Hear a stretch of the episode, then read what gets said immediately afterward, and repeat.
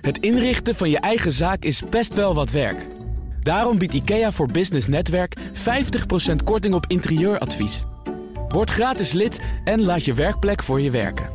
IKEA, een wereld aan ideeën. Ondernemerspanel. Kantoorverhuurbedrijf WeWork gaat naar een bewogen geschiedenis naar de beurs. En Nederlandse ondernemers hebben hun duurzame investeringen verdubbeld. We gaan het allemaal eh, bespreken in het ondernemerspanel. Vandaag de gast eh, Marlies Moor, ondernemer en communicatie-expert in de retail. En Hans Mulder en hij is eh, directeur van de VIA Groep. Welkom allebei. Dank je. Ja. Hans, wat is jouw eigen nieuws vandaag? Ja, ik werd vanmorgen wakker en ik las een bijzonder verhaal over Alec Baldwin. Ja, dat was een heel bijzonder verhaal inderdaad. En ik dacht, hoe kan dat nou gebeurd zijn? En dan ga je toch een beetje doorzoeken. En het is niet de eerste keer dat het gebeurd is op een set. Dat nee, ze waren een uh, western aan het opnemen. Ja. En uh, hij heeft uh, de camera-regisseur... doodgeschoten. Doodgeschoten, inderdaad. Ja, ja. De regisseur gewond geraakt, maar die heeft het overleefd. Het overleefd, ja. Maar ik las ook dat de zoon van Bruce Lee... op die wijze tot, tot ja, overleden is. Ook, ook, van, ook, ook vanwege bij het filmen? Ook op een set met een pistool. Ja, maar ik denk van, hoe kan dat dan? Ik bedoel... Ja, ja het was een antiek pistool. Dat, dat heb je toch niet zomaar geladen ergens in de hoek liggen? Nee, ze waren een western aan het opnemen. Dus het zou een 19e eeuws pistool moeten zijn. Met iets klappertjes erin, zodat Ja. het net Ja. zou lijken. Dus zo werkt het toch bij het opnemen van een film? Ja, ja, ik word er een beetje suspicious van, toch hoor? Hoe bedoel je? Denk je dat het, het, dat het opzet is? Dat iemand ja, eh, de dat- pistool... dat ik heeft de natuurlijk pistool helemaal verwisseld? niet, maar Nee. ik vind het wel een heel vreemd verhaal. Ik, ik verwacht nog wel een staartje. Ja. Het rare is wel dat het gemak waarmee je in Amerika met een pistool rond kan lopen, is zo enorm verschillend van wat wij kennen. Ja. Ik was op vakantie in Orlando, nog voor de corona. En mijn zoon zei: Hé, hey, we mogen hier ook eh, schieten. Ik zei, nou, leuk. Dus ik denk, nou, dan moet je allemaal moeilijke dingen doen. Dan krijg je een iPadje en er staat bij: Heeft u een strafblad? Nee. Nou, dan krijgt u nu een mitrailleur.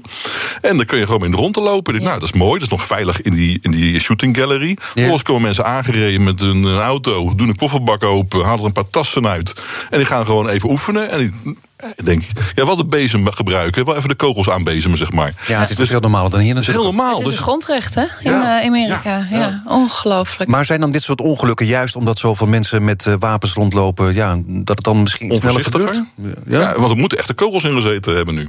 Ja, maar dat doe je toch niet als je een film aan het opnemen bent? Ja. Nee, daarom. Ja. Ik denk dat er nog iets achter zit. Jij denkt dat, ze, dat, eh, dat het een, een moord met raden is? Of dat iemand het heeft. Wie weet, als het zo is, kunnen ze daar weer een mooie film van maken. Dat is Ja, het is Ja. dramatisch. Ik vind het een eh, vrij heftig eh, verhaal. Maar Marlies, Ja. wat is jouw eh, eigen nieuws? Heel ander nieuws. Eigenlijk, eerlijkheidshalve, het stond gisteren in het FD. eh, artikel over Jan Snel. Natuurlijk een hele mooie, heel mooi Nederlands bedrijf geweest... wat eh, overgenomen is recentelijk. Eh, grote opdracht in Duitsland gekregen. Ze maken prefabwoningen, hè? Ja, dat deden ze in Nederland al voor gewoon woningbouw... maar ook zorg, scholen, eh, et cetera. Nu in Duitsland 20.000 eh, woningen gaan ze bouwen. Supersnel. En dan denk ik, waarom kan dat niet hier? Die woningen worden gewoon in de fabriek gebouwd, inclusief Helemaal. keuken, inclusief badkamer. Alles. Ja. Alles zit erin. En het gaat eh, hartstikke idee. Ze kunnen 30 tot 50 procent eh, sneller bouwen dan, dan anders. En als ik dan naar Nederland kijk, volgens mij moeten we een miljoen eh, huizen. bouwen om bij te trekken. Eh, afgezien van wat Jan Snel doet. En waar ik dan als ondernemer wel weer heel trots op ben. Ook al is het nu door Japanners overgenomen. ehm, denk ik dat we in Nederland daar ook echt mee aan de gang moeten. En we Maar praten je- maar en we praten maar. Maar wat Je hebt natuurlijk ook plek nou? nodig om al die prefabwoningen neer te zetten uiteindelijk. Hè? Je kan ze natuurlijk wel allemaal wat bouwen. Ja. Maar ja, waar zet je ze neer dan? Nou ja, dat is in Duitsland ook het probleem. Kijk, op zich zijn er natuurlijk wel locaties waar het kan. Maar daar speelt de overheid ook een rol in. Door het afgeven van je vergunningen. En dat is ook vaak iets wat enorm traineert. En wat ook heel erg verschilt regionaal. Ja. Maar ik denk echt dat we moeten. En ja, ik, ik begrijp ook helemaal niet zoveel van de politiek, denk ik. Want dan denk ik zulke simpele dingen. Twee AOW'ers wonen allebei in een huisje, willen samen, maar dat mag niet. Dan worden ze gekort op hun uitkering. Dan denk ik, zulke simpele regels kun je toch heel makkelijk aanpassen. Wat Terwijl komt zij er misschien dan vrij? ook weer een huis eh, vrij laten Dan inderdaad. laten ze een huis vrij. Ja. En, en dat zie je met allerlei van die dingen. De ouderwetse hospita vroeger, die een kamertje over heeft... en die dat voor studenten heel graag wil. Er gaan nu studenten internationaal, krijgen advies van de universiteit... om maar niet te komen, want je krijgt hier toch geen kamer. Nee. Nou ja, vandaar Jan Snel met zijn modulaire bouw. Fantastisch. Ja, gewoon eh, 20.000 eh, prefabwoningen in Nederland neerzetten. Ja. Zou, zou, zou, zouden jullie ook in zo'n huis willen wonen trouwens? Ja, want vroeger, ik dacht altijd, nou, dat is, heel, dat is een soort, soort container in je tuin. Maar Ja. tegenwoordig Mooi. ziet dat er heel mooi uit. Echt, vergis je niet. Ja. Gewoon echt een echt huis. Een echt huis. Ja. Ja. Hans, zou jij er wel in willen wonen? Ja, want ik denk dat dat echt heel goed in elkaar zit. Het is niet alleen maar een kwestie dat die muren er zitten, maar het is ook de hele bedrading. En inclusief. Wat dacht van duurzaamheid, Ja, allemaal perfect. ja. Alleen de plek ontbreekt nog, maar ja, dat, eh, dat kan met vergunningen misschien eh, snel eh, geregeld worden. Ja, je mag het niet zeggen, maar we hebben natuurlijk toch nog wel heel veel agrarisch gebied. Waar de komende jaren wellicht wat beweging gaat dat komen. Dat is weer een hele andere discussie, inderdaad ook. Nou, kantoren, verhuurbedrijf WeWork gaat dan eindelijk eh, naar de beurs. Het Amerikaanse bedrijf wordt op zijn hoogtepunt eh, gewaardeerd op 42 miljard euro.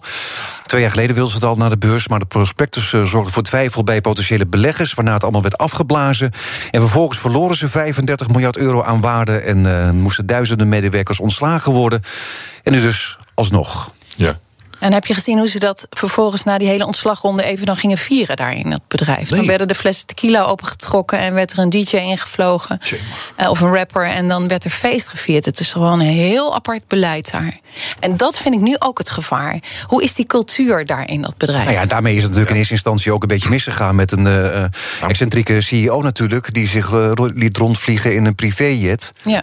En uiteindelijk uh, het bedrijf maakte een verlies van 200.000 dollar per uur. Ja. Onvoorstelbaar. Onvoorstelbaar. Maar wat ik ook gevaarlijk vind, is de wijze waarop het naar de beurs gebracht is. Normaliter krijg je een prospectus en dan wordt een bedrijf doorgelicht. Ja, met een, een spek anders. Ja, ja is met een spek, hè? Ja, ja het is een le lege huls. Ja, want dan, dan, dan, dan koop je ja. eigenlijk een, een, leeg bedrijf en zo kan je dan naar de beurs. Ja, nou, een beursgenoteerd bedrijf wat er al staat, met geen activiteiten, neemt eigenlijk dus dat over. En, en die kan dus in principe alles binnenhalen Juist. wat hij wil. En dan kom je ja. op een hele simpele manier, zonder alle ja. eh, regels die normaal waar je doorheen gaat, wat je allemaal aan cijfers moet aanleveren, et cetera. Kun je uh, je beursgang doen. Dus, ja. dus het ook gevaarlijk. Dus je kan niet meer zien of er nog steeds met privéjets en dat soort dingen. Nou ja, hij is ja. De prospectus is er niet. Nee, hij is eruit. Hij is ontslagen, inderdaad. Maar goed, ik bedoel, uh, wat je zegt, ik bedoel, krijg je zo'n cultuur uit zo'n bedrijf ook? Ja, ja, dat vraag ik me echt af. En dan afgezien van wat er nu in de markt gebruikt, uh, gebeurt. Je, je, kan wel zeggen van we verwachten na corona dat er meer He, voor alle thuiswerkers hebben behoefte aan een plekje zaken. Maar is dat zo? Dat moet nog maar blijken. Ja. Ja. Maar, maar, maar, maar denken jullie dat het wel gaat werken nu? Nou, ik denk dat dat iets anders wat gebeurd is waarom het nu aan de beurs gebracht wordt. De oorspronkelijke investeerders willen geld terug. Dus dat is voor mij een belangrijke reden dat het naar de beurs gebracht wordt. Ja, het is een Japanse bank die er heel ja. veel geld in heeft uh, ja, gestopt. En die hebben het geld uit het Midden-Oosten allemaal gehad. Ja. ja. en het tweede volgens mij is gewoon dat niemand anders zijn geld ergens anders kwijt kan. Als de bank laat staan, negatieve rente. Dus dat geld moet ergens heen. Dus volgens mij meten we helemaal niet de waarde van deze onderneming. Maar gewoon de schaarste van investeringen. Het gaat niet om WeWork nu. Ik denk dat het meer gaat om het sentiment van de markt. Ja. Denk jij dat ook? Ja, ik denk dat het meespeelt. Ik denk wel in dit geval dat de aantrekkingskracht er ook in ligt. De, de, de grote investeerdersbank die erachter zit, die natuurlijk met Alibaba al. Uh, het winkels ogen, ja. Ja, ja, ja. Dus ik, ja, ik vind het een spannend verhaal. Ik, ik, ik, ik durf er niks over te zeggen. Maar ja, je, gaat, je gaat ook niet zomaar je geld in een bedrijf stoppen, natuurlijk, waarvan je van tevoren denkt van het werkt niet. Ja, dat is waar, als je het zou kunnen uitkiezen. Maar heel veel mensen beleggen weer via indirecte wijze... die het dan weer beleggen op andere wijze. Dus de vraag is of het niet gewoon in een grote molen meegaat. En dat het dus gewoon op Plus die... aantrekkingskracht van ja. start-ups. Hè. Kijk naar wat er met Gorillas afgelopen week is gebeurd. Ja. Uh, dan denk je ook van, hoezo halen die zoveel geld op? Het, ik, ik vind het uh, ja, interessant, maar ik ben het helemaal met Hans eens. Er ligt zoveel geld in de markt. Ik bedoel, uh, men wil iets. Moet iets, ja. ja. Maar, maar goed, uh, het bedrijf werd in eerste instantie twee jaar geleden... op 47 miljard dollar gewaardeerd. Hoe, hoe kan het dat het dan zo hoog is? Ja, kijk, je moet aannemen dat niet de liquiditeit allemaal erin gegaan is. Het is een waardering. Dus als je zegt, nou, we kopen 10% van die aandelen voor 4,7... dan zegt iemand, ja, maar dat is 100% natuurlijk 47. Ja. De vraag is wel of iedereen dat voor willen betalen, die 47 en miljard. De, en de cijfers waren zwaar vertekend, hè? Want Ja. ze deden net of ze een enorme bezetting hadden van alle panden... maar ze waren zelf Ja. de grootste huurder. Dus, Ja, dat, eh, punt. Ja, maar, maar is het ook een beetje bij een start-up dat mensen dan denken van... hé, hey, dat is een goed idee, eh, dat, het, dat het dan gelijk ook hoog gewaardeerd wordt... en de investeerders stappen Speelt erin. mee, En ja. er wordt natuurlijk ook heel veel geld is er natuurlijk ook verbrand. Wat ik al zei, 200.000 dollar eh, per uur. Eh, de, de, de CEO die eh, eh, met een privéjet overal naartoe ging. Blote voeten loopt een pand. Nou ja, maar blote voeten is nog het ergste niet, ik. Maar, maar, maar, maar, ook, maar ook inderdaad met geld van WeWork ook bedrijven kocht... wat allemaal hobby's waren voor hem. Iets met surfen of zo, geloof Ja, ik. surfen, superfood en psychedelische drugs. Ja, dat dat waren vond- zijn dat vond drie hij dan- dat zelf leuk. points. Ja. Ja. Ja. Ja. En zijn vrouw zat er natuurlijk in. Ik las ook ergens een artikel dat zij deed dan de reorganisatie mede, de gesprekken. Nou, meer dan drie, vier minuten per medewerker besteden ze daar niet aan. Dus. Nee. Maar is het gevaarlijk dan, zo'n zo'n zo'n excentrieke oprichter voor een bedrijf? Nou ja, we hebben natuurlijk andere voorbeelden waar het natuurlijk wel goed gegaan is. Hè. Ik bedoel, ik denk dat Meneer een- Musk. Precies, ik kan dat zeggen. Is natuurlijk ook een bijzonder. Dus je moet wel bijzonder zijn, denk ik, wil je zo'n bedrijf eh, dat eh, groot kunnen maken. Maar mijn zorg zit er veel meer in dat de transparantie in het begin er niet was. Waardoor ze hebben gezegd, we gaan niet naar de beurs. Die transparantie is er nog steeds niet. En we gaan toch naar de beurs. Alleen maar omdat we een omweg uh, uitkiezen. Dat vind ik eigenlijk een, uh, een gevaarlijke ja, Dat is echt wat jij zegt van die spec-constructie... vind ik best um, gevaarlijk. Ja, ja. ja, maar ja, goed, mensen denken misschien... die excentrieke oprichter is er nu uit. Dus nu zal het misschien wel goed gaan. Ze hebben, ze hebben heel veel mensen eruit gegooid, inderdaad. Dus... Ja, van 14.000 naar 4.000. Ja, ja, ja. ja, ja. Ja, plus natuurlijk de, de, investeringsbank die erachter zit... dat is wel uh, een met eigenlijk een hele goede track record. Uh, ja, natuurlijk de, klap, de klapper twee jaar geleden. Ze hebben ook gigantisch veel moeten afschrijven. Ja. ja. Maar jullie zien al overeenkomst inderdaad met Elon Musk... of misschien uh, Bezos. Dus je hebt eigenlijk wel voor zo'n start-up... heb je misschien ook wel zo'n excentrieke figuur nodig... maar misschien ook wel iemand ernaast die het nog een beetje in de hand houdt. Nou ja, ik denk als je het begint, zo'n zo idee, heb je vaak wel een bepaalde excentrieke persoonlijkheid nodig om dit ook te verzinnen. Tuurlijk. Daar begint het vaak. Mm -hmm. zo. Alleen ja, als vervolgens die persoon uh, helemaal doorslaat, dan heb je wel een probleem. Ja, en ze zijn natuurlijk heel snel gegroeid. Kan een bedrijf dan ook te snel groeien? Ja, afhankelijk van hoe het model opgebouwd is. Als het model opgebouwd met weinig mensen, kan je snel schalen. Maar als het een kwestie is dat iedereen mee moet, dan is het natuurlijk een stuk moeilijker om het op te schalen. Ik denk met name wat de aantrekkingskracht is van een disruptieve eh, model, is dat het in één keer heel groot kan worden. Omdat je niet de eigenaar hoeft te zijn van die panden. Omdat je net zoals Booking.com eigenlijk gebruik maakt van andermans investeringen. Ja. dan kan je snel schalen. Dus dat beeld zit er wel achter van hé, hey, dat zou wel iets kunnen zijn. Eh, dat zeiden ze ook. Hè. Op de twinkel in zijn ogen dachten we, dit is een goede onderneming. Ik, nou ja, dat kan je doen natuurlijk. Ja. Dat is een manier van investeren. Dat was, die meneer, dat was die meneer Son, hè? Ja, meneer Son, ja. ja, ja. ja, ik zag een twinkel in zijn ogen. Ja, dit gaat lukken. Hij zag een nieuwe Alibaba. Een nieuwe Alibaba. Maar ik denk inderdaad dat, eh, dat eh, we wat risico mogen nemen. Maar dit zijn soort, zulke grote bedragen wederom... dat ik me afvraag of die risico's wel verantwoord zijn. Het is geen echte start-up meer natuurlijk... als we over dit soort miljarden praten. Dat is natuurlijk wel een ander verhaal. Maar jij ziet het bij meer start-ups gebeuren, toch? Miljarden? Ja. Nou, niet misschien miljarden, maar wel heel veel geld. Ja, ja wel geld, ja. ja. Maar toch redelijk te denken wijze nog wel uh, nou ja, te overzien. Maar dit is natuurlijk wel heel groot weer. Ja. BNR Nieuwsradio. Zaken doen. Edwin Mooibroek. En we zitten midden in het ondernemerspanel met uh, vandaag Marlies Moor... ondernemer en communicatie-expert in de retail... en Hans Mulder, directeur bij de VIA-groep. Ja, de websites uh, van gijzelsoftwaremakers Reveal zijn uh, gekaapt. Reveal is wereldwijd een van de beruchtste groepen cybercriminelen. Zo legden ze bijvoorbeeld elektronica-producent Acer... en vleesverwerker JBS stil. Ja, zij verhuren eigenlijk gijzelsoftware. Ja, want ze krijgen ook een percentage van de opbrengst. Ja. ja. Van, als er gechanteerd wordt, dus je kan eigenlijk bij hun bestellen. 30% terug. je, je kan bij hun bestellen van ik wil dat bedrijf even. Ja, het zijn slimme Russische nerds. Maar goed, is, is de wereld nu een klein beetje veiliger... nu die website van, uh, van hun uit de lucht is gehaald? Nou, het is een interessant fenomeen. We hebben het lange tijd gedacht... van het is een kwestie dat het overkomt... en er is weinig aan te doen. En wat je dus nu ziet, die uitspraak ook van Biden, we gaan het eens even onderzoeken. Je merkt nu toch dat die ontwikkelingen omgekeerd gaan. En dat is niet alleen maar de, de, de, de, de, de, de hackers uh, aan de zet zijn, maar ook de overheden. En dat geeft me wel een beter beeld. Want je moet natuurlijk uiteindelijk die gijzelsoftwaremakers natuurlijk aanpakken. Ja. En dat is nu voor het eerst dus een, een signaal in de krant van let eens op. Hè, die gijzelsoftwaremakers, die worden nu op hun beurt platgelegd. Maar denk je dat er een overheid achter zit? Want het is niet bekend wie erachter zit, wie, wie die website heeft ja.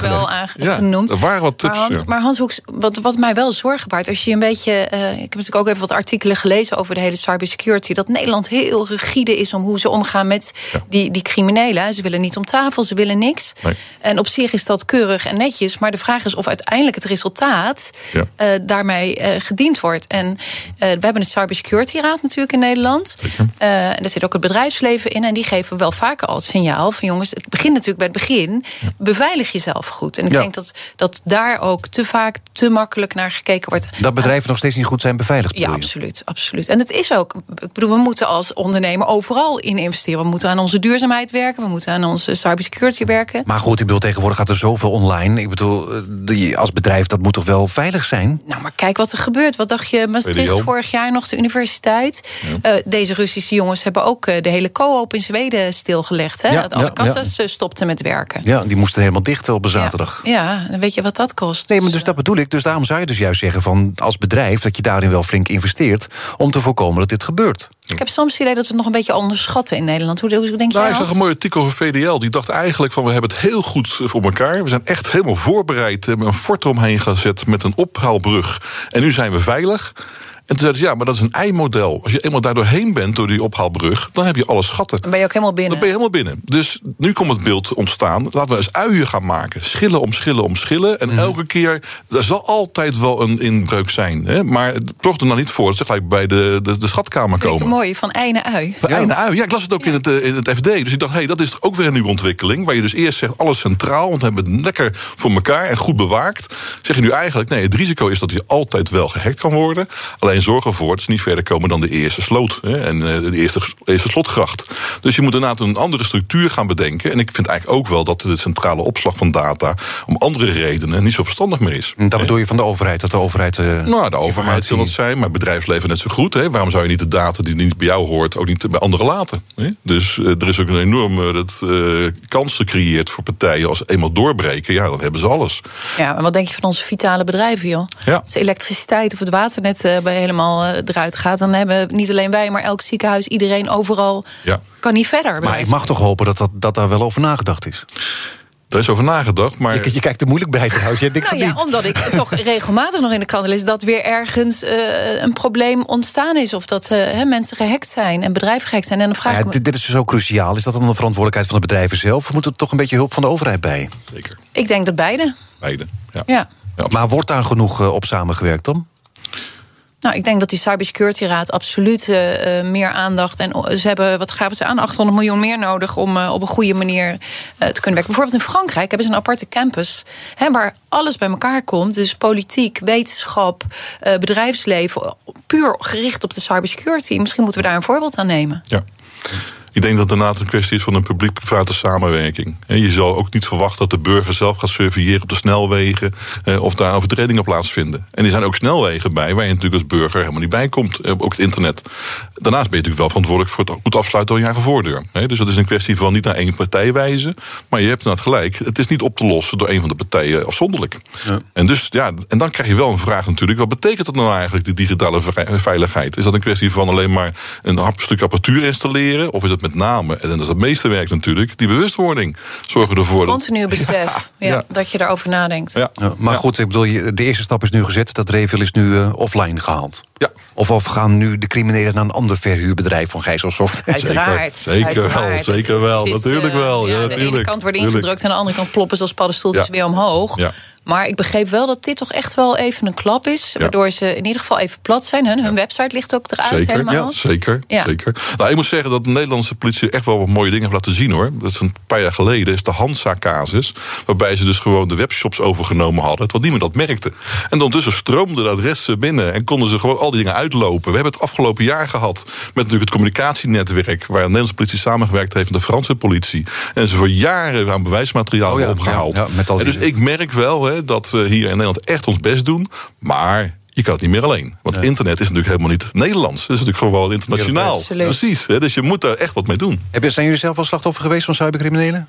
Ja, een heel kleine vorm, via WhatsApp, ja. Toen, Oh, toen of kregen al mijn contacten een, een appje... dat ik eh, heel erg snel 500 euro nodig had. Kijk en één dan. iemand was zo lief om het ook meteen te betalen, Ach, helaas. Oh ja? Ja. Ah, Oké, die was het kwijt. En toen Ja. deed ik aangifte, want ik had geen idee wat je daarmee moest doen. Ja. En toen, want dat is een van de dingen waar jij het nou over hebt. Er gebeuren heel veel goede dingen. Maar een regionale of een lokale politiebureau heeft geen idee wat hij er verder mee moet. Dat is het punt. Nee, dat is het punt. Het moet doorvertaald worden. Ja, maar heb jij er wel eens last, last van gehad? Nou, ik ben er bijna ingetuind. Ik dacht altijd dat er taalfouten in zouden zitten. Maar tegenwoordig zijn die mails zo professioneel opgesteld. dat je bijna Als er niet geen taalfout in zit, betaal je. Dan lijkt het echt. lijkt het echt, inderdaad, ja. Maar dat was ook zoiets als een Ja, WhatsApp-ding. dat, dat was steeds serieuzer en dat was steeds professioneler. En ze gaan ook je echt eh, social engineeren. Dus ze gaan ook kijken. Dus je krijgt een berichtje van een collega die weet dat het. hè, Die zegt dan: Hans, eh, eh, ik heb een nieuw eh, arbeidscontract. Maak het geld even over. Hè?